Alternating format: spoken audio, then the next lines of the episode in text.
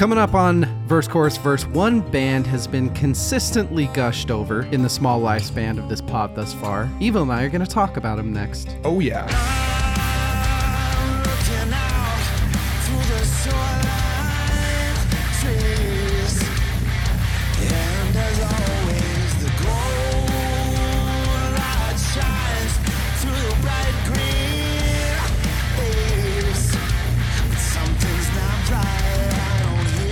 Welcome to episode 112 of Verse Chorus Verse. I am DL. With me is Evil, Alpha Howl, Jimmy, Evil. Do you consider yourself an alpha male I, uh, God.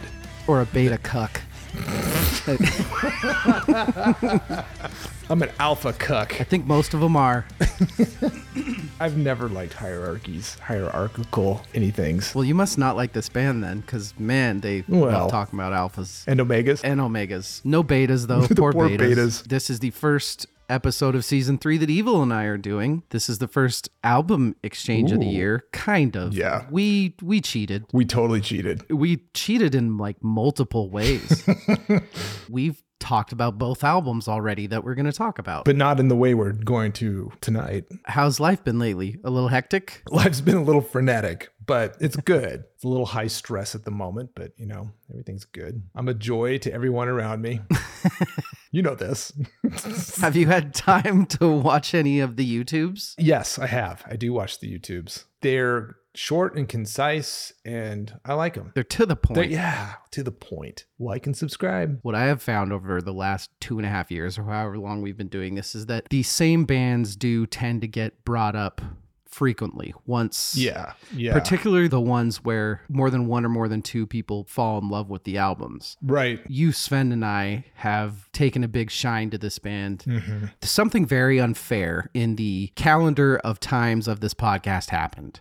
You introduced me to Moontooth. Yep. I start a podcast. You are not part of that podcast yet. I talk about a band that you introduced me to and an album that you introduced me to before you're on said podcast. You don't get to talk about it. This is unfair. We are correcting that tonight. Yeah. How long before the podcast started did we start talking about these guys? It wasn't very long. It couldn't have been because the album came out in 2019. Yeah. Maybe a year. Yeah, a year or less. I did not re-listen to the episode that Sven and you did. I didn't want to have our conversation colored by that at all. I didn't either. Yeah. I'm intrigued to go back and see if my Yep. top three are going to be the same and that sort of thing. Yeah. I don't think they are. Hmm. I think they're going to be different. Yeah, I was surprised too with both albums. I was surprised. We're going to do reverse order. I had spent a fair amount of time with Crux before the podcast even started. I'd kind of fallen in love with the band and hmm and the guitar playing and just how wild and crazy they are. Phototroph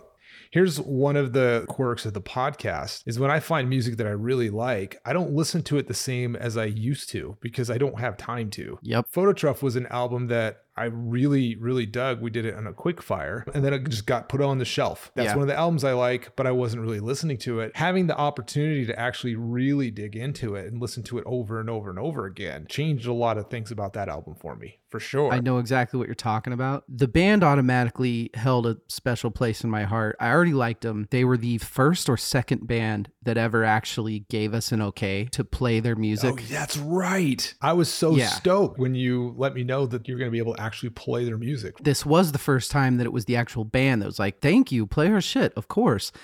But I, evil, this band is so fucking good. I know. I this isn't just because they gave us permission to play their songs and they're kind of like one of the first indie bands that we they're not even in uh, like they're half indie. Everybody should be talking about this band. yes, I 100% agree.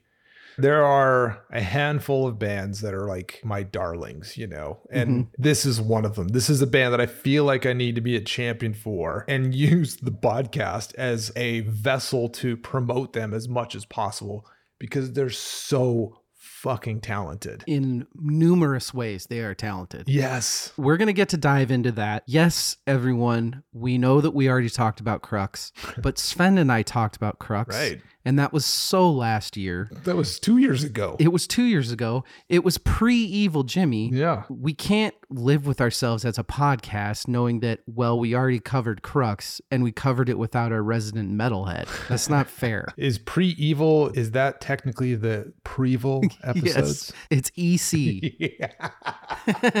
Oh my God. Dad joke of the night. I'm just getting warmed up. Evil, what are you drinking tonight? I'm drinking a couple of things. I also have a new microphone. You do. You have a handsome, Yes. buttery, soft microphone. So we're all on the same page production wise. The entire team now has Focusrites and SM7Bs. I think we're an official podcast. I now. think we are. we get like stickers and certificates and Well, we all the money. that's the other thing is we are actually officially an LLC now too. Ooh. So give us a year or two, you guys, and who knows? The something's the limit. Evil, what are you drinking? Oh, I got a couple of we, things. we need to get to the Yeah. most important part of the I night here. A glass, sort of a whiskey drinking glass with some. Okay. Did you say that you have a whiskey drink? it's a whiskey drink. Do you also have a lager drink? I don't have a lager drink. Do you have a what? I have a water drink. I don't remember the rest of the song. Uh, Water about, drink? Uh, get knocked down. Yes. That's kind of how I feel right now. I'll let you talk so now. I was going to. you posted photos of my setup, getting ready to make a drink, and I was all set up to make a Scotch lady. And then I went and opened my fridge and realized that some dumb idiot ate No the rest of the eggs. His name is me. Yeah. Oops. So I had to mulligan and try something else. I used scotch that I used to make Scotch Lady, which is used to be called Naked Grouse, made by the distillery that makes famous grouse and that whole fleet of different blended Mm-hmm. scotches. Is now called Naked Malt. I think you're hiding. you had told me to try Naked Yeah. Grouse. I did. I couldn't find it for like a Yeah, whole year. because they don't make it anymore. Yeah, I think you were hiding it Or from they me. do. They just call it something else. Yeah. Real sneaky. Uh, Scotch Lady. It's a take on a Pink Lady, which is a gin drink. The Naked Grouse, now Naked Malt, is superior. It's a better Scotch, and I'm just drinking a glass of that. It's really good. nice. I, I think that since I use this, it's technically a different cocktail. Is it a naked lady? Exactly. That's what I was Okay. thinking. I like it. I'm also drinking uh, a last word. Man, you are drinking a naked lady and a last word. Well, I'm just drinking Scotch in the last word. I was gonna say, good night, evil. What's- good night and good luck. We got these, they're like really large cubes. I think they're wine glasses. Well, most cubes are. Yeah. I can mix a double last word and fit the whole thing in there with some room to spare. So that's why Mm. That's that's good. why I am drinking that. Last words are Oh, strong. they're so good though. They are very good. I am on the road again. So far, recording episodes. The road is winning. I am in Asheville, North Carolina, which, if you have not been to, is an awesome, awesome city. I love it here. You know, it reminds me a little bit of a smaller Northwest, kind of like a Bend or a Yeah. lots of it breweries. It's woodsy, but then it's got a nice, cool little downtown with a ton of like Japanese sushi, ramen. Mm. It's hip, but not in an annoying way, in like a, oh, yummy food and beer way. You had a Paloma and some ramen earlier, yeah? Did not know how well those two would go together, but it was spicy beef ramen Yum. and a honey paloma. Oh, Might have had two of them, and they were very, very good. The hotel, when I checked in, they had given me, because of my super awesome Marriott status, Ooh. they had left two beers in my uh, fridge for me.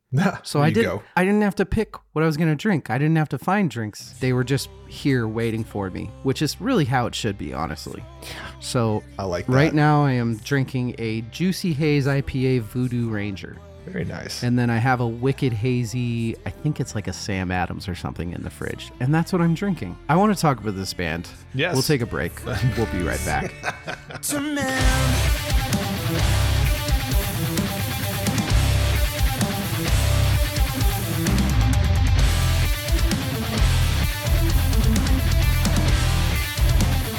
We are back.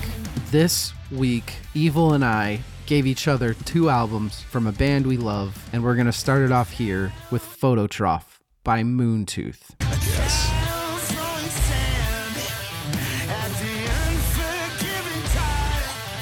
Do they say the name of the album on the album? Do we know it's Phototroph or is it Phototroph? I think it's Phototroph, but I am not positive. I mean, there is a, it's the title track's the last song. I don't think he says it. No, I don't think so either. I feel like Troph would have an E at the end. Photo Troph Yeah, would I think it's trough. Well, sorry, Moontooth. It's not our fault.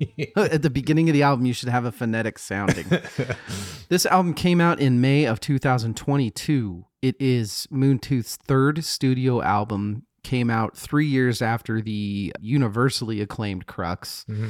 Before we get any more into this, we got to guess each other's favorite song on the album. Ooh. So here's the thing. The thing about Moontooth, and we will talk a lot about this, there are certain parts that are just flat out metal, Mm-hmm. but there's also a lot of the things that I know that Evil likes in songs. Even when they're not metal, they're doing some form of guitar driven uplifting. Yes.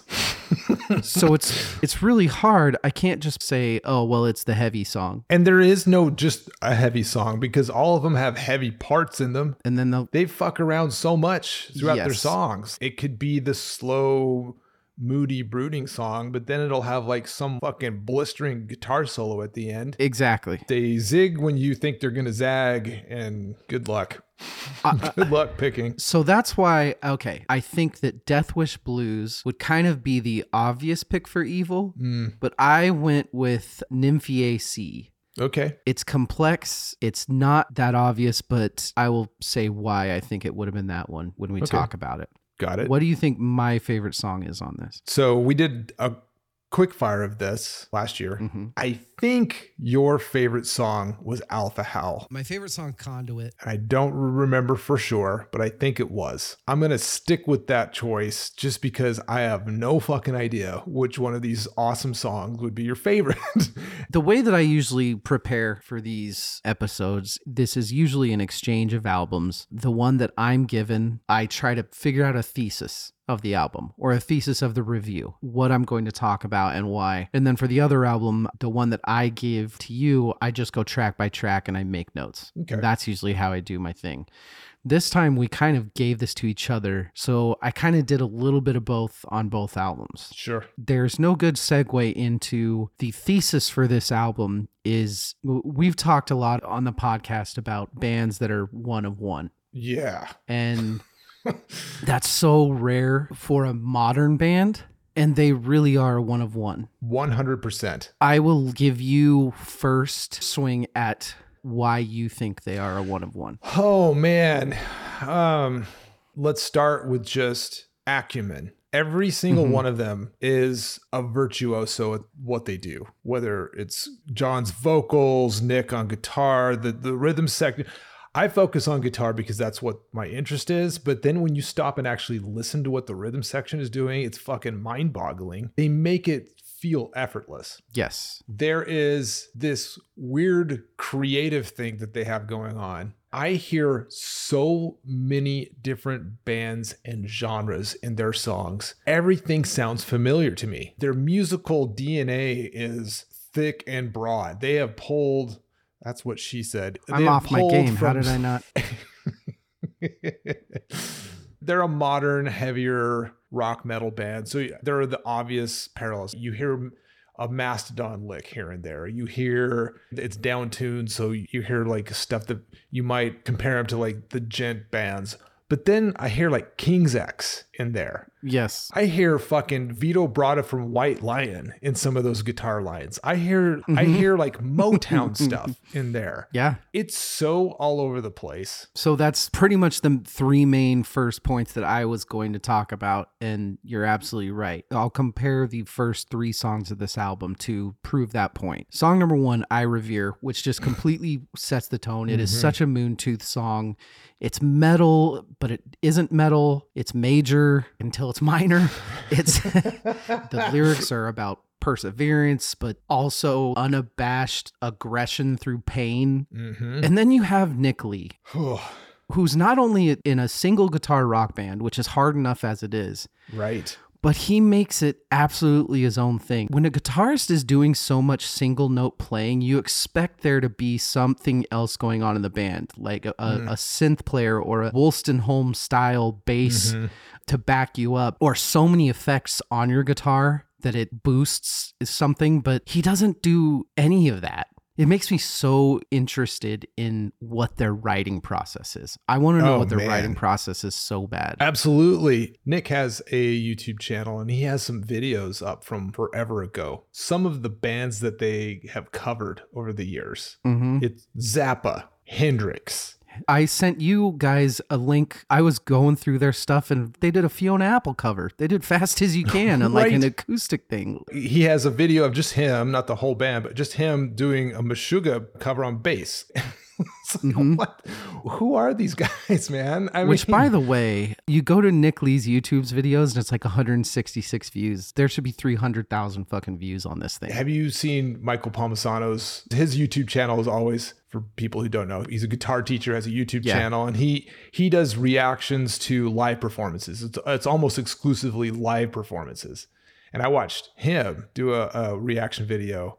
He hadn't listened to him before, so he wasn't really prepared. And you could see it. At, he was like watching, and he usually tries to like break down songs and play parts. And he's just like, I can't. There's, I can't. Yeah, do this. no, I'm just into this. and he's an accomplished guitar player. Very. And there were points where he was like, I've never heard anyone like this before. That's not a common thing in the era of YouTube and the internet where everybody learns from watching other people. Everybody sounds like somebody else. Originality Mhm. is so rare Everything's to been done. if you just think about like the process of learning an instrument like i remember listening to nuno bettencourt from extreme talk about how he did not want to put out an instructional video because he developed his own style by listening to records and trying to figure it out on his own like he's Yeah. like, my originality came from figuring out how to do this and not having like you know video to see exactly where to put my fingers and stuff any music education that you want on tap on video at the push of a button from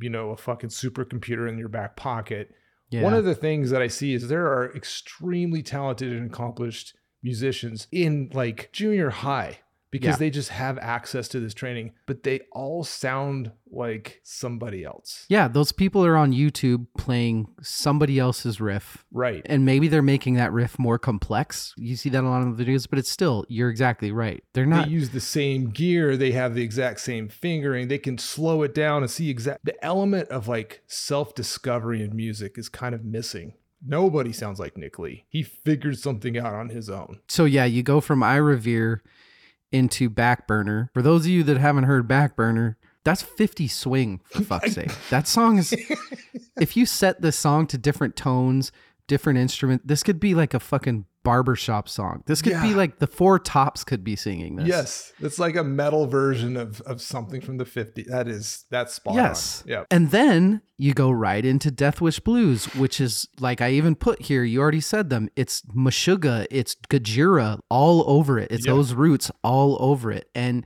Nick and John too. John just keeps it consistently unique. And you can tell right away that John, the lead singer, has so much soul influence hmm even the lyrics to that the she laid my heart down on the floor and now it won't sing no more like that's that's fucking otis redding dude that is right out of otis redding's songbook And you know what? You know what I've been listening to a lot of lately is late 60s, early 70s soul and funk music. A lot of Otis Redding, a lot of like Bill Withers and James Brown, of course, you know. hmm Getting back into this band, it was perfect because it was familiar because I was listening to some of that stuff and and then just having the time with the album, like being able to listen to it over and over and over and really letting those songs kind of marinate in my brain. Listen to the songs out of order. When we study for episodes, I don't know about you, but I usually listen to the album in order because I have a limited amount of time. Put on shuffle, mix it in with other stuff. that was one of the things i wanted to talk about too is i think the key to when i think an album is really really fucking good or just for my taste it takes me a long time to warm up to it Mm, It it takes me a long time to figure it out. You had mentioned it that we did this on a quick fire. I knew when we did the quick fire, I know I like this album. I don't get it yet. And this has been probably one of if not the most listened to vinyls Mm. after the finale of season 2 for me. I've listened to this vinyl so many times. Specific songs take me a while to warm up to. Seven months later, you're listening to an album that you've heard 70 times, and all of a sudden, this one song jumps out, and you're like, oh, fuck. Yeah. Where was this song seven months ago when I started listening to this? Alpha Howl in this album, I'm still trying to figure out. I'm still trying to wrap my head around what I think of it and what I don't think of it. And to me, that is a key that this is just a really, really fucking good album. Yeah. That is an understatement. I knew when we had this on like a quick fire list where we're talking about nine other albums along with it, I knew that it deserved way more attention than what I was able to give to it back then. I just didn't have the time to. Yeah. It's like a roller coaster of guitar riffs. One of my off season things that I talked about, the what are we listening to right now? Yeah. I had said in that that the beginning of I Revere, how it's got that beautiful major guitar with him singing really gently, and all of a mm-hmm. sudden it kicks into that Nick Lee riff. to man.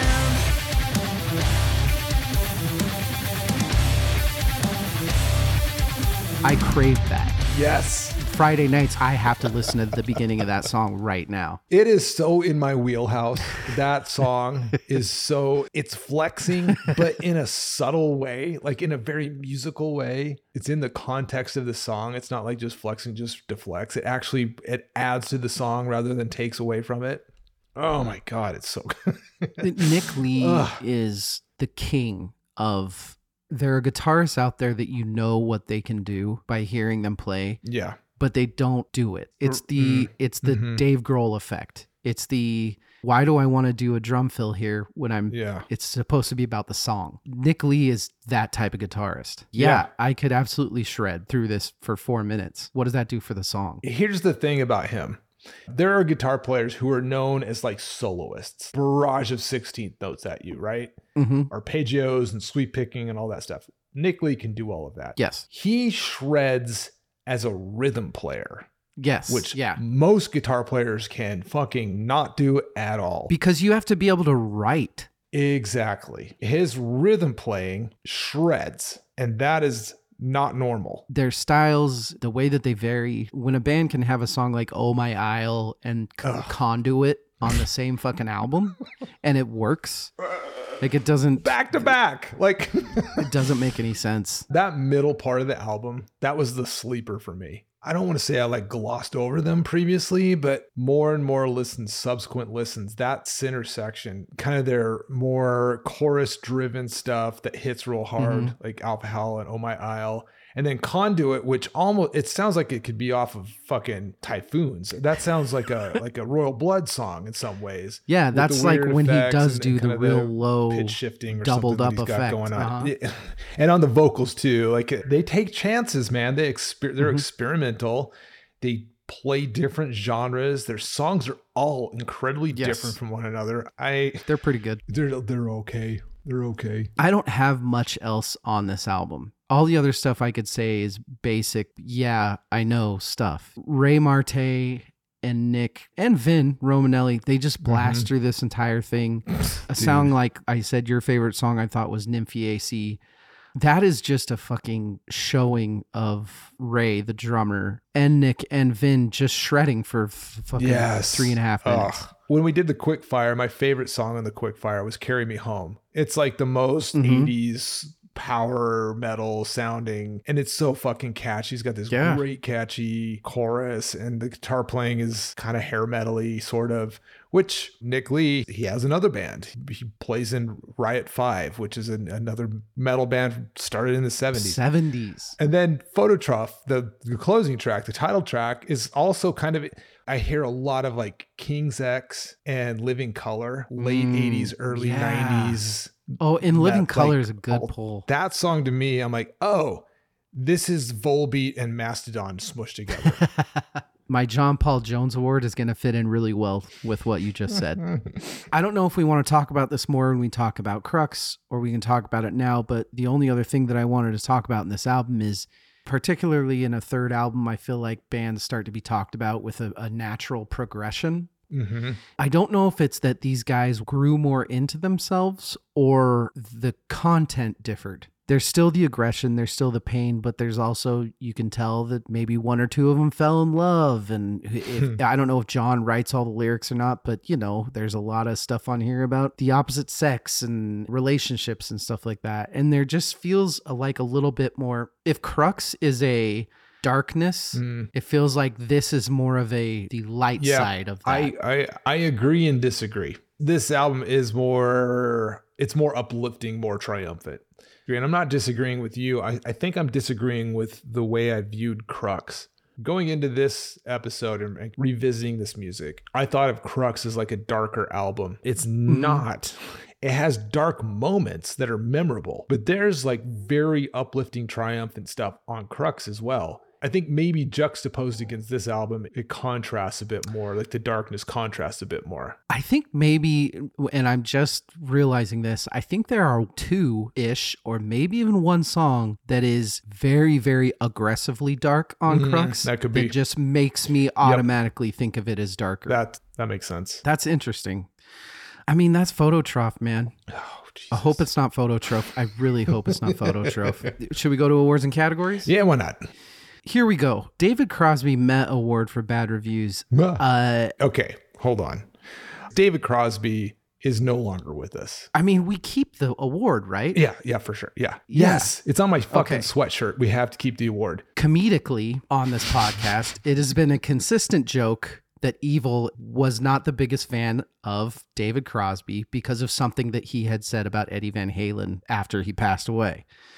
I kind of want to hear your thoughts on not the passing of David Crosby. I mean, not even you will deny the talent that was in Crosby Of Stills. course. Yeah, of course. I'll let you speak to that a little bit and maybe just say a couple nice things so we can keep this award and not feel bad about it.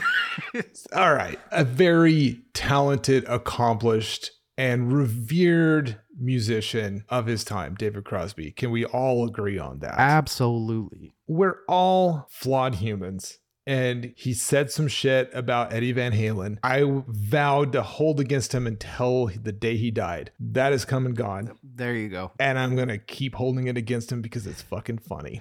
There exactly. Yeah. And it's all in fun. It is- David Crosby seems at least at one point to have been the type of person to have if he had known that there was a music podcast that had the David Crosby Met Award, Yeah. he would have thought that was fucking hilarious. I think so. I think he would be a good sport about it. He and I, in a different life where he was still around, we probably would have had a drink and shared a whiskey. I don't know what he liked to do. I think he liked to give his Mm. semen to That's not weird. Uh, that joke went terribly. edit, edit that out, David. come to my window. Oh shit. Okay, not only could I not find a bad review of this album, I couldn't find a review that wasn't glowing. Here's the thing about them is they are so under the radar that everyone who finds them is looking for them. But the people that find them are looking for this kind of music. Good point. Of course, everyone's going to be gushing over what they do. I think the worst rate I saw was like Pitchfork gave it like a 7.3 or something, but even the review was very positive. That's a really good point that I hadn't thought of though is that yeah, I think it's not like it was Billboard chart reviewed or anything like that. It was No. people that like this style of music. I guess we'll go to the DMX award. This is the first time we've done an album exchange this year, so we will explain the awards. The DMX Award, what makes this band or project unique? We've really already talked about it. They are their own genre. Mhm. Apparently, according to the internet, they're J pop. what the fuck was that? that, I don't know. I don't know. Insane. Um, New award for this year. So we are going to add one award for somebody prominent to us that passed. DMX award was added after season one when DMX passed. This year's the Mark Lanegan True Rock Star Award. What makes the creators of this album rock stars? they give zero fucks and they will flex at what they do. In an era when everything is like quantized and snapped to a click track and Yep. two minutes, 30 seconds, these guys are like, fuck that. We're playing awesome music and we're just going to go wherever the song takes us. And oh, by the way, Nick Lee's going to fucking shred over the whole thing. And John's vocals, it's the same thing. I will start with my easy answer for the Mark Lanegan Award, which is they have songs called Alpha Howl and Rhythm and Roar and things like that. They are insane live. Yeah. Nick Lee gets on people's shoulders and plays and fucking old school rock like mm-hmm. that. But my real Mark Lanegan True Rock Star Award answer is this I don't know very many guitar players that were in a fucking coma And two weeks later, they were tabbing out their guitar, Right. getting ready to play again. Yeah, we haven't even talked about that yet. We talked in the finale a lot about what happened with Nick. Yeah. That happened, what, like three months after this album came out? I don't want to say that. I think I- you might be pretty close. I mean, they were either touring or gearing up to do a big tour leg. they're already back on their Instagram and they're already playing together again. And I mean, it doesn't really get much more rock star than that. That's for sure. Overrated, underrated, properly rated. This Under fucking rated. They are so underrated. these guys should be huge. Criminally underrated. These guys should be playing for stadiums. At big rock festivals, there's the huge Saturday night group. These guys should be the huge like Friday night group. Yeah. Here's the pro. Okay. I have a theory. Really adept clean singing, super heavy music. As it stands now, the people who would want to hear clean singing, the music is just fucking too much for them. It's too advanced for them. For like hardcore metalheads, they want harsh vocals. If these guys were a thing in like the late 90s, hmm they would be one of the biggest bands on the planet. One of the things that hit me while I was studying for this, I think I was driving around or something. I remember thinking it. No lyrics were being sung, the music was on. And I remember thinking in my head, you know what should be happening right now is death metal scream Yeah, it should be happening right now. But it's not. No. It's John doing his kind of soulish. You're absolutely right. That's what makes it just not straight up metal. Influences and influencees. We've, I mean, we talked about a lot of them. Gojira, Otis Redding, Meshuggah. you just said Gojira, comma Otis Otis, Redding. Like it's a fucking normal thing to say. There's a riff. Oh God, I should have wrote it down. I can't even remember what song it's in, but it took me forever to figure out who it made me think of. It was God forbid, Mm, and it was just one riff. There's so much to pull from. Late 80s early 90s phase of music that I've talked about a lot of times where there's this group of bands that don't really they're all N of ones. There's like King's X and there's like Faith No More and yeah. these guys are right in there Do you think that certain metalheads, people in the metal community, wouldn't like these guys because of how John sings? Yes, I do think that. Yeah. As with all things, there is so much balkanization of, of Yeah. musical genres, like compartmentalization. Like I like this kind of music and I don't listen Mm-hmm. to what blah blah blah whatever because it's death to false metal, you know, that kind of bullshit. Yeah. I really think there's a lot of that, but fuck, that's why I feel like these guys would have thrived in like the late 90s, early 2000s. And I also think that there are balls there Yeah, for it. John to mm-hmm. be like, no, I'm not going to Yeah. fucking scream. I'm going to sing. And there are balls for Nick and Ray to be like, okay, yeah, come sing. We don't need a Right, singer, right. a screamer. yeah. This is an interesting question. Never mind the Bollocks Award. Evil, is this Moontooth's best album? I do think it's their best. I don't know if it's their best album by like a large margin, but I feel like everything gelled for them. I don't know, man. I can't figure mm. this one out. As a whole, Yeah. this album is better. There's- but I think there are songs. There are songs on Crux that are fucking monstrous. Yeah. There's a guitar solo on Crux that I think is one of the greatest guitar solos of all time. I hope we're thinking of the same one. Yeah, we'll get there. Um we'll get there. the. John Paul Jones Award, Evil, add, replace. I don't want to add or replace anything to this band as they are. I want them to collaborate with some other bands. Ooh. I want to hear them disrupt other genres because they're capable of I doing that. it. What if Moontooth and JID collaborated on something? How fucking I would not mind that. how interesting would that be? I would not mind that at all. My John Paul Jones Award, which you were speaking to on some specific songs more towards the end of this album that have this prime 80s rock feel. Mm, 1st off, I wouldn't change. I wouldn't replace or add anybody. But if I had to, I'm thinking maybe some Doctor Feelgood era Vince Neil. there are parts on this album where I'm like, hell yeah, man, we could get some Motley Crue in here for sure. Have you seen Vince Neil lately? Uh, well, I mean, I saw him 15 years ago, which was plenty bad then. Oh, so Oh, I imagine boy. now. Imagine like the 80s hair metal version of Gollum after this much time. That's he's Nobody could have seen it coming. all those bad. 80s dudes aging really badly. some clean living, those boys. all right, a new award. This is the no, dude, seriously, award. I like this award. If you have one song to show somebody that will get them into this album, Evil, what is it? It's the opening track. It's I Revere. I, I said the same thing. I mean, that's the answer. It's the band in its entirety. Yeah. The John Popper Award for Best Hook. I'll give mine first. Very, very, very close one. Oh My Isle, repeat the rip from the current. Oh. Rip But the winner for this to me is the entire conduit chorus. Well, that's that's a good answer too. That's- I have a tie. I haven't written in the opposite order of what I'm going to say them in. Well, you can read one before the other still, even if they're ordered oh, differently. Okay. I'm going to start. God damn it. I'm going to start with the chorus of "Carry Me Home." That's really good. You gotta open the door up and let it inside. You gotta open the door up and let it inside. You gotta You want to know, but the chorus for Alpha Howl grew on me. That's the one that Yeah. grew on me, and I think as a hook, it hits so fucking hard. say case to me, yeah. Case to me, yeah.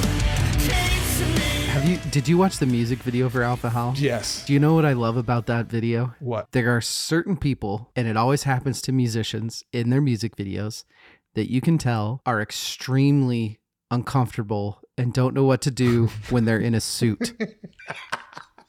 and this this video is very much that. None of these guys have ever worn a suit or ever want to wear a suit. Oh, oh my god.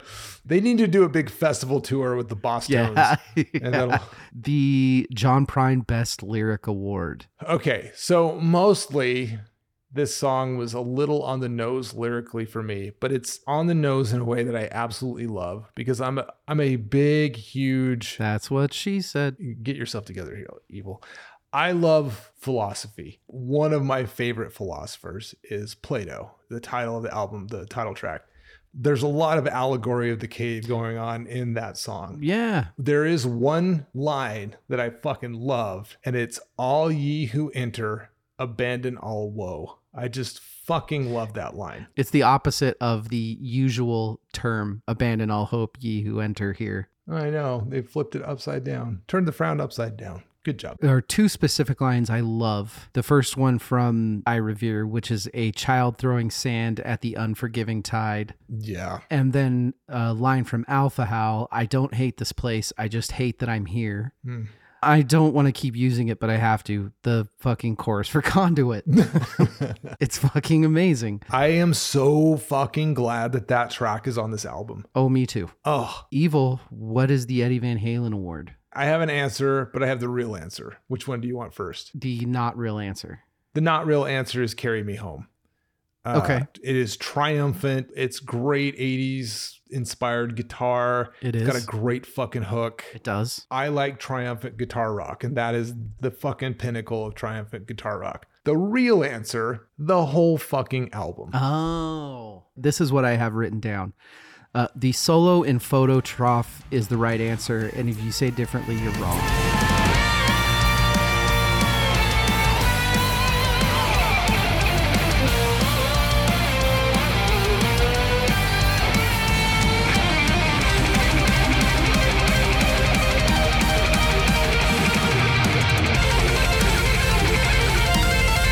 So, so I was hoping that that was what you were going to say. I'm okay being wrong because that, that dude, that solo is good. The Surfer Rosa Award structure of the album, Moontooth is their own thing with the structure of an album. You kind of find it in Mhm. pockets. All of a sudden, you're super into tracks five, six, and seven. I feel like the middle might be the strongest Yeah. part of the album, but it doesn't have my favorite songs on in it. Yeah, I mean, what? I don't know, man. It's a well structured album, I think, is what Evil is saying. Uh, It is. so Yes, now it to the hardest question Time of Your Life Award. Evil, what is the worst song on this album? The worst song. Okay, my least favorite song There you go. is "Grip the Ridge," That's but exactly what I said. but then if that solo kicks in at the end, and it's just like Jesus Christ, man, fucking let me have one song not to like. Yep. And nope. Okay, three best songs on the album. Very, very hard for me not to put I Revere or Phototroph on here. Yes, I But agree. my top three Carry Me Home. Number two, Oh My Isle. All around, it's just so well done. But my number one, which has been my when I need my ass kicked, when I am on mile 12 of a run and I'm going uphill and I need something to say that I am an invincible human and I can do anything at any time and everybody else can go fuck themselves. It's fucking Conduit. Whoa. Conduit is one of the coolest fucking songs yes, it is. I've heard in a very long time. I've got to read you all the chorus if you haven't heard this yet, so you understand where I'm coming from. I'm going to earn my keep, going to take my place, ain't to listen to a goddamn thing you say. I'm to steal all the gold and piss on your know how. and if I said it once, said it a hundred times, they're to scream my name till they fucking die. I'm to steal all the gold and piss on your know how. Come on. Evil, what are your three favorite songs on Phototroph? we had very similar dilemmas with this because I think I Revere is an amazing opener and Phototroph is an amazing album closer and title track. Yep. You could ask me this question any day of the week and I might give a completely different top three. But I'm going to go number three, Alpha Howl. Okay. Number two, Carry Me Home. Okay. I love the chorus. It's it's great cheesy guitar playing, tongue in cheek a little bit. It's fucking triumphant. It's awesome. But the song that grew on me the most, and that's why I'm going to put it at number one, is because it grew on me the most of the whole album, is Oh My Isle. The weird, dragged timing of Rip from the Current, it pulled me in. That's the one song that I'll find bouncing around in my head, Mhm. like randomly. the guitar in Oh My Isle reminds me a lot of Gojira. I think you're a Mm. Gojira fan. Yeah, A little bit, just a touch.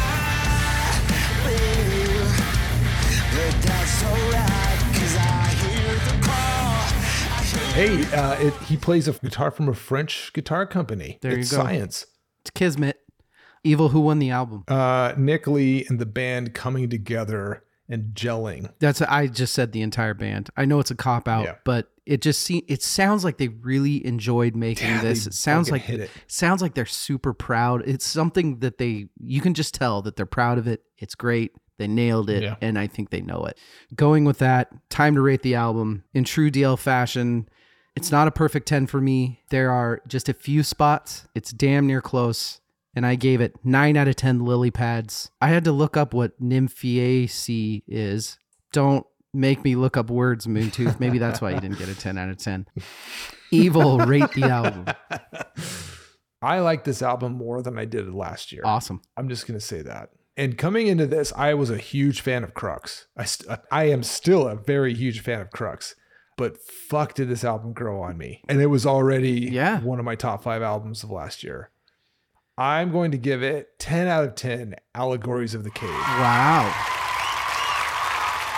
I fucking love this band. I love this album. I feel like we need to be champions for these guys and get them out there. They deserve so much more fandom, mm-hmm. credit, Very true. adulation, dollars thrown at them to do more of what they're doing as our artists and musicians because they are an N equals one. Yes.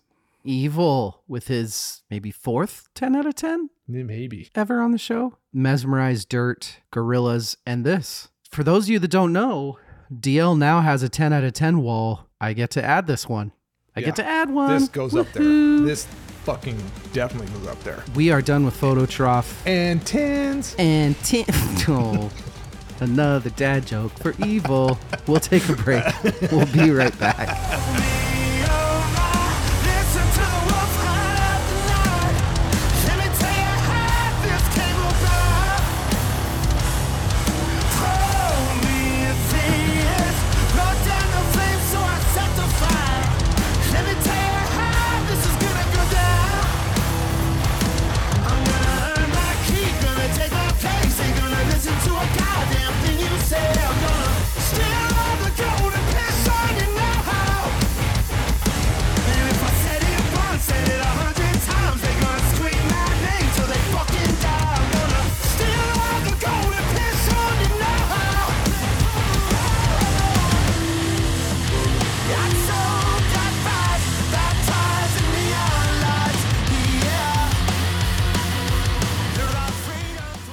back.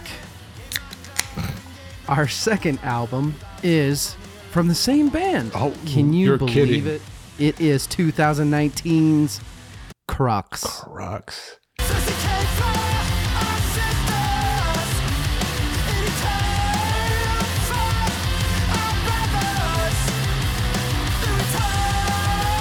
Released in on March 19th of 2019 on the label Modern Static.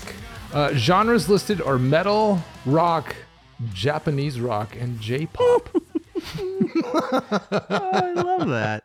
I mean, we talked about this up front. This was an album, like, I'm always on the lookout for awesome, new, innovative rock, heavy metal, especially stuff that's got really fucking cool guitar. There's a song on this album that lassoed me and pulled me in like few others ever have before.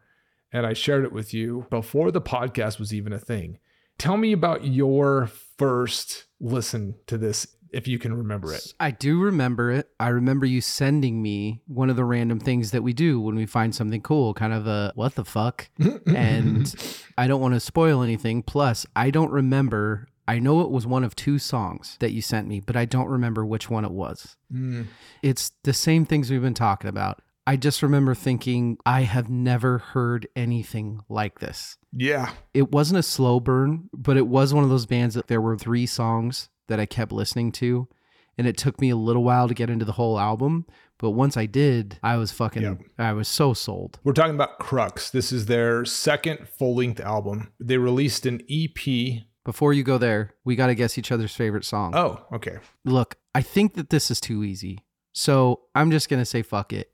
I was about to go out on a limb. I didn't want to go heaviest again. Mm-hmm. And there's a song on here that there's something about it that it's the lyrical content, it's the way that it's written, it's the flow through the whole thing with the drums and the guitar, which is motionless in the sky. Mhm. I just didn't want to go. No, I'm just kidding. Your your favorite song. I'm gonna say Do you like my? Mm. exactly. I'm gonna say your favorite song is Thumb Spike. Ooh, that, So I just dude, have that to. song is so fucking. I just heavy. have to do it. It's so heavy. Jesus Christ, that's really good, actually. For you, it's difficult because I don't. How do you judge this band? Like Yeah. very literally, how do you judge this band? I don't know. I know how I do. You could go with Trust, which is fucking mind-boggling. Another That's another okay. intro that it just like raises the hair on. It could be Omega Days. It could be Rhythm and Roar. Yeah, Ah, it, it definitely could be any of those. I'm gonna say Rhythm and Roar just because I'm looking at it. It's right in the middle of the album. It's like this is like a dart throw, really. You just named four songs on the album. yeah. and I have a top four, and those are my top four. So we'll we'll see how we'll see how right you are. oh man. All right. And I think you're right. This album isn't as dark as I had put in my head, but I think the reason that it's in my head as that is because the very first song, Trust, Yeah. about as dark and heavy as this band will ever get, it seems. Yeah. Right? well, yes, but also no. I mean, pieces of it or no. Dude, if you saw the ghosts I see when I sleep, you'd leave too. You'd claw your way out, you'd grow fangs, you'd bite, you'd rip, you'd tear your way gone. Like that's fucking and that's not even counting what the fucking drums and guitar and bass are doing. Well, They're, uh, that's like- true. That's a good point. This also illustrates how much I don't pay attention to lyrics. Oh. uh, versus the actual music because there is something that happens in this song Hey, that is fucking special and changes the context of the entire song. So I don't I don't want to we'll save that for now. that's actually if I were to be able to talk to this band, one of the questions I'd be most interested in is where the fuck did Dude. some of the breakdowns that they come up with come from?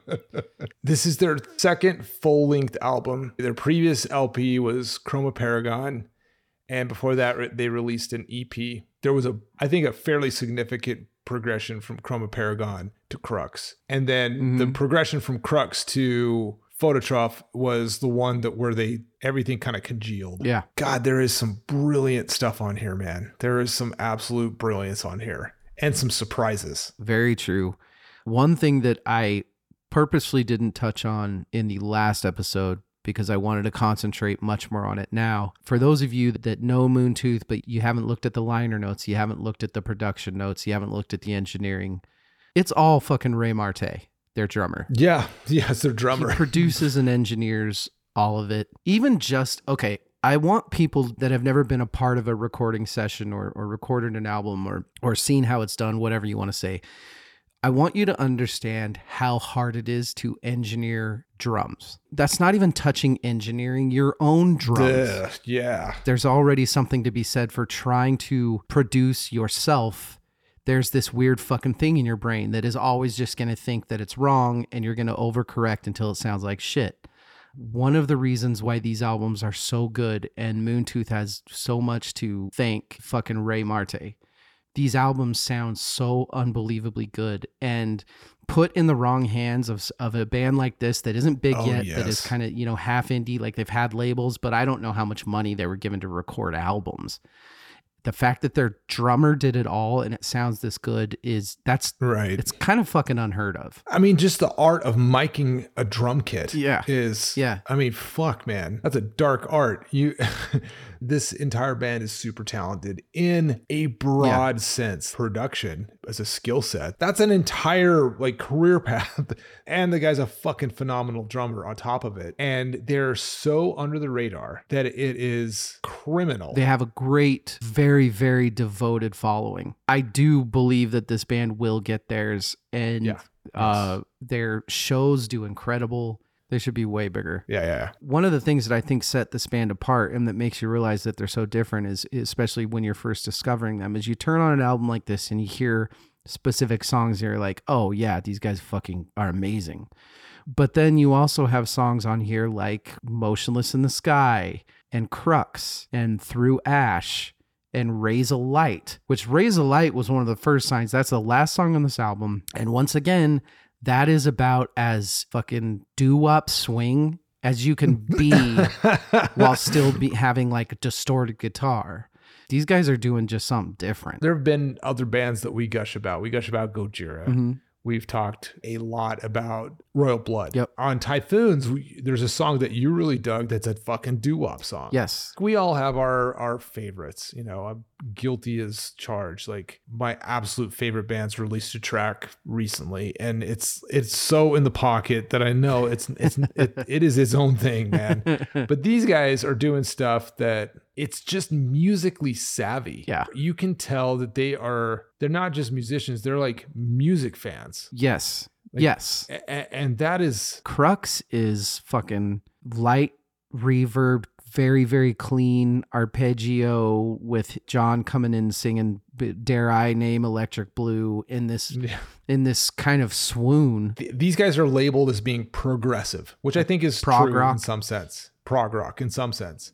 But is it progressive or are they just fucking smart musicians? Yeah. I think people automatically when they hear something that is metal but different, Yeah. they automatically want to label it prog. Yep. I don't know how much prog this is, Yeah, honestly. I feel like Uh, I their first album. Have you listened to their first album? Chroma Paragon. Yeah. That's that's prog. That's prog. They're they're like yeah. reaching out. They're trying to find stuff. yes, yeah, there is some of that going on here, and there's definitely some of that going on in Phototroph. But they're also reaching backwards as well, which I think Yeah. is in some ways smarter and more difficult to do and pull off. absolutely. That's the thing is they're doing some stuff that's so interesting that people can't categorize them. They really are. Yeah, And- dude. Oh, There are songs on this that just plain rock, like Omega Days and Musketeers and Mhm. Thumb Spike. And then there are songs that you hear and you're like, oh, that's just one of the best rock songs you're ever going to hear. Rhythm and Roar and Trust and Awe at All Angles. Like, Mm-hmm. what is it called? Their acoustic sessions, Violent Grief or yeah, uh, yeah, yeah. You turned me on to that, and I I listened to that. It's, it's ridiculous. For Nick Lee to be able to play the things that he plays on Awe at All Angles and Trust on acoustic, Ugh. that's fucking sick. yes. He has he has no, No. business doing that. He, I have a number of guitar heroes. He is my most current guitar hero. Like I, I, I he is. It's unique. It is its own thing and interesting, and it's not just like wheedly wheedly. No, like, no, no, no, no. Yeah. No, it's fucking interesting. But can we talk about the elephant in the room? the whole reason that we talk about this band. Can we talk about it, please? Please, can we? Let's talk about Yeah. trust. Let's talk about it. Forever ago, pre Preval, uh, before the podcast was even a thing, I found this band. The first track I found was Trust. Yeah. It was blowing me away. I was like, this is some really fucking cool, heavy music, some cool guitar stuff.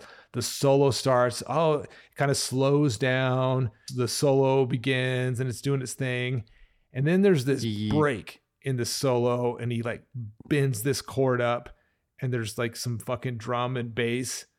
And then it just turns into a goddamn funhouse. It's It's like this funky jazz. Uh, it was like record scratch, like and, and everything stopped, and I'm like, oh my god, this is this band is something different. yeah. It is the epitome of what makes Moontooth Moontooth. Is suddenly there's this Yes. breakdown. He's doing these jazz chords while you can lightly hear John's harmonizing ooh in the background. Like this song Trust, listen to the beginning of it. I'll just play it right now.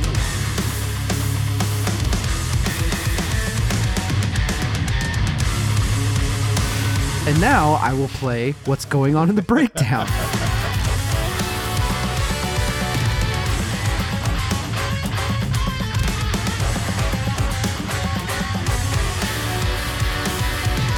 Yeah, that's the same fucking song. Like Ray Marte is doing the crazy Dude, ride snare Yep, hits. I know exactly what you mean. Motherfucker, man. Honestly, the thing that caught me like that previously was 10 years before this. It was an album called Existence is Futile by Revocation. It was Dave Davidson solo and playing on Dismantle the Dictator was the thing that happened before this. 10 years before this. That is Yeah. the level that that Nick Lee is at. We aren't going to spend as much time on this album because honestly, Right, we said it. all the same stuff that we talked about with Phototroph, it applies to this. My big takeaway for this album is I think Phototroph is probably a better album, Yep.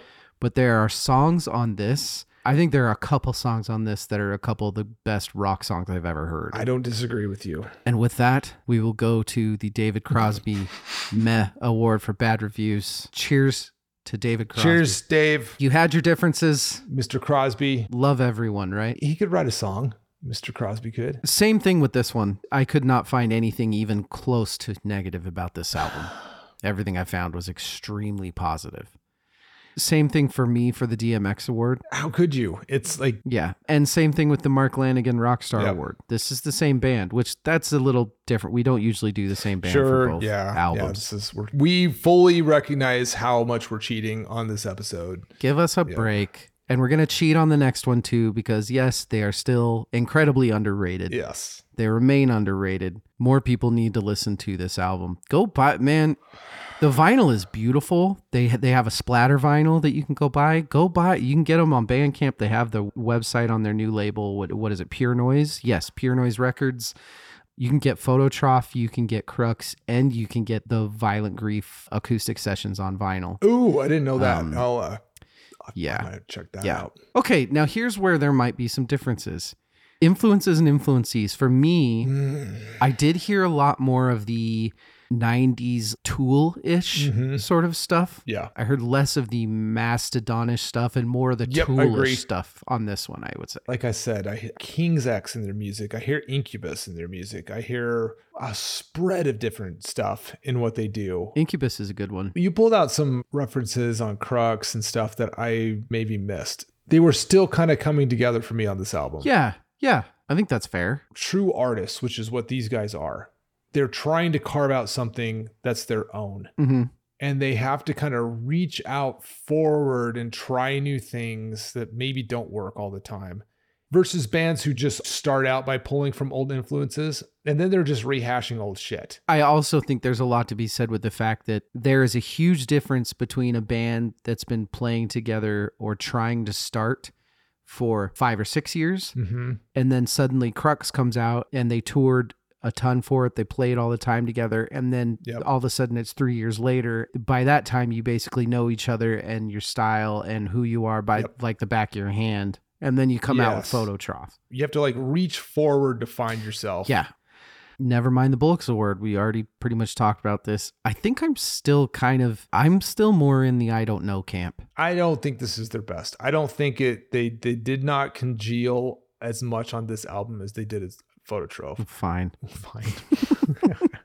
I- that's my that's how I see it anyway. I think Phototroph is, is superior for sure. John Paul Jones Award. So once again, I wouldn't do anything, but there are a couple songs. I just want to see what it'd sound like. Might ruin it, might not. I don't know. But there are songs like Crux or Motionless in the Sky. Sometimes when you have songs like that, where you have the more acoustic, I don't know if he's playing a 12 mm-hmm. string or not, or you have like the light, really, really clean guitar. I kind of want to hear like an Eastern European metal when it gets softer. They'll throw like a Mm-hmm. balalaika or like tambura guitar so, Min- like an Eastern Yeah, guitar. Like, yeah, yeah, yeah, yeah. like, Like, I kind of want, different scale, kind of. yeah, something like that might be kind of cool in one of those. That's really just me not taking the easy way out and saying I wouldn't change anything. I thought you were going to say Nicki Minaj, but. Um, what do do you do? You have a John Paul? at this point in their career, they would have benefited by collaborating with someone who would have made them stretch their chop, not their chops, stretch their um, Imagination. not even their imagination. Their identity. We were talking about identity. Stretch their identity a little bit. Someone who did challenge them to kind of reach their potential. I'm picking up what you're putting down. and I don't know what that would be. I don't know if it's like King Wizard Gizzard and the Lizard Fizzard. That might be good. They're on the same label as Less Than Jake. They can steal Less Than Jake's brass. And there it is. That's that. what I'm. Th- I- yeah, they they need like brass, but I I would want go. them to play with like jazz musicians, like someone who would really stretch them. a little bit. oh, okay. that's what I'm getting at. Like a Miles Davis session. Fucking exactly. At this point in their career, That's I can't even wrap my head around that. um the no, dude, seriously award. I mean, there are a couple, but trust, trust is, the right answer, the right? answer for their entire catalog. The John Popper Award. What is the best hook on this album, Evil? Musketeers, the the chorus for Musketeers, a hundred percent.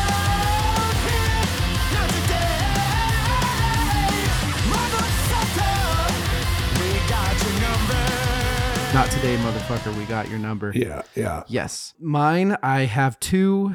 Um, Omega Day, the Behold Your True King, Know Us by Our Scars. That hi hat. Yeah, yeah. It's a really good answer.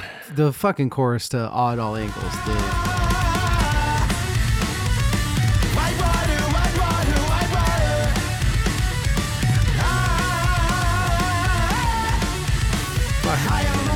crazy. that's crazy. Who does that?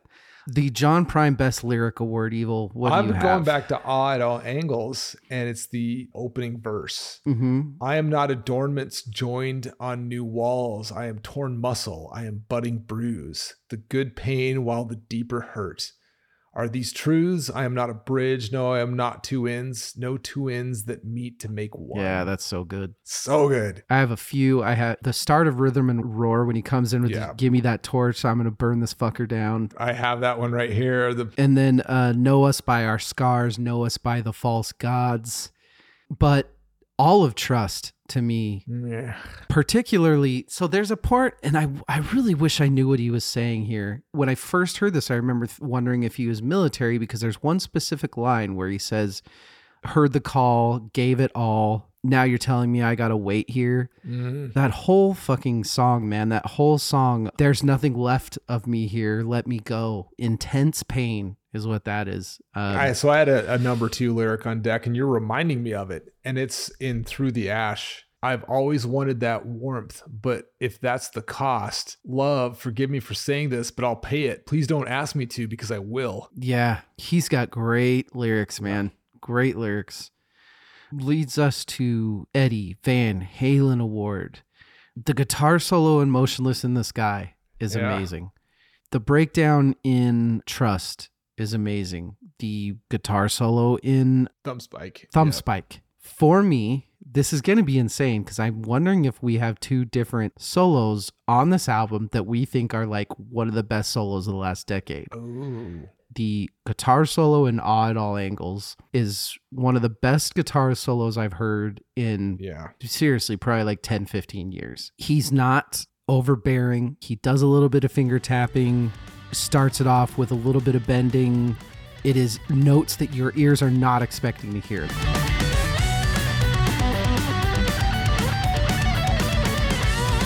Dude, you that sentence, it's notes that you're not expecting to hear. Yeah, Yes. But it m- still makes sense. absolutely. That's mine. What's yours? It's the solo of trust. Yeah. And it's the same, a lot of the same things. I think I just never even considered that a solo. Oh, dude. Watch him play that shit. It's like fucking watching Barry Sanders like break tackles, turn all the way around and run across the field sideways. That's such a good comp. Surfer Rosa words the same on this one, right? The albums flow differently. I tell you what, they sure do know how to start and end albums. That's for sure. That's for goddamn sure. It's not heavy one way or the other. It's not top heavy. It's not Yeah. second half heavy. So Okay, time of your life award. I will go first on the hardest question to answer. I surprised myself on this. I didn't think that I was going to do one that was as high up. And like you said, it's my least favorite. I don't even, it's not like I don't like this song, but Through Ash is my least favorite song on this album. I think it's maybe the only time on the album where the climax and what they're going for, it just doesn't hit me the way that I think that they were trying to. What about you? there's no one song that I feel I can give this award to. There are pieces of songs. Mm-hmm. There's a, a good chunk of Motionless in the Sky. It doesn't hit for me. And then something comes in, like a solo or something. I'm like, Yeah. that came out of nowhere.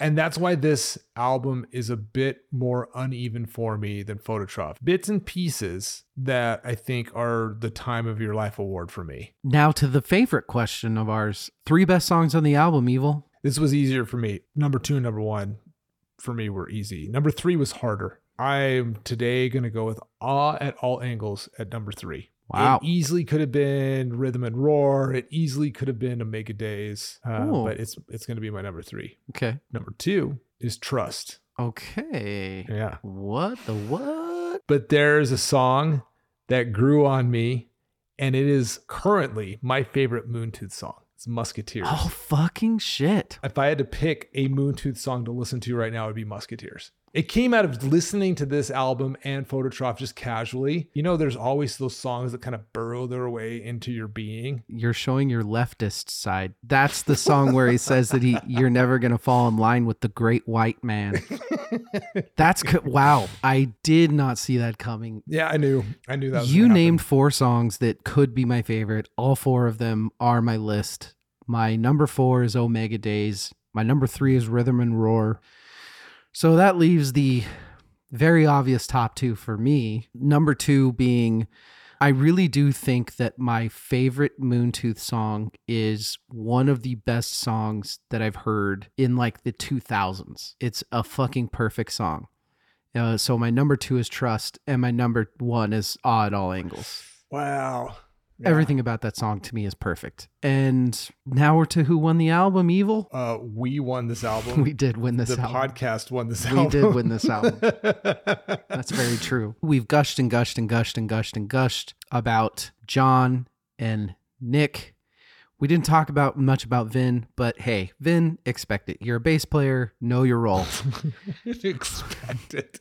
He's a beast, You know, man. he is a beast, but you know, Watch them live and watch him he totally is. And But that's part of being a bass player. You, you Yeah, got to be okay You with nobody talking about you. role. You are the offensive lineman of music. if if Barry Sanders didn't have an offensive line, Exactly. Right? Exactly. But we gushed and gushed about mostly about John and Nick, but to me, Ray Marte, Oh, He- yeah, yeah. not only is he a phenomenal, incredible drummer that just Mm-hmm. kills it on this album, but he fucking produces, he engineers, he helped found this band. Ray Marte's the shit, which leaves us with rating this album. I can't tell which one I like more, but I do know they're the same ranking. This gets 9 out of 10 Nick Lee riffs. What's your ranking of this album? This album gets eight point seven five Omega Days. Okay. It's uneven, uneven within songs. Let me talk about Thumbspike a little bit. That song's fucking awesome. hmm The pieces are awesome. There is not a bad piece of that song. It's just the pieces don't go together in that song. Okay.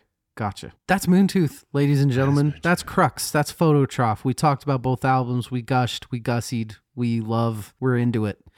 Everybody, stay with us. Join us next week. I'm going to tell you a little something here. I- Okay. I'm- I, have chills. I, this current episode has been titled in my notes The Warm Up. Evil, why is this titled The Warm Up? Here's the disclaimer. I feel like we would have gushed as much or more as we are doing right now, Absolutely. regardless of what I'm about to say.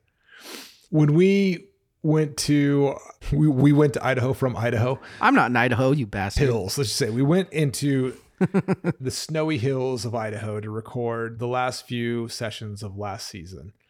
DL told us some things. One of the things he revealed was that the guitar player from Moontooth, the man we've been gushing over, Mr. Nick Lee, is going to grace us with his presence. Hmm. I like about fell over because the dude is one of my favorite guitar players ever. Yeah, he's going to be on next week and we're going to have a chat about all this fucking awesome music that he wrote. There is so much to ask him about. So fucking There's so much, to talk to him about. Evil said it best when I told him who we were going to interview this year. First off, I mean it. I'm not just, this isn't because he's coming on the show next week. Nick Lee is my current favorite guitarist. Not, Yeah. I was saying that before I knew that he was coming on.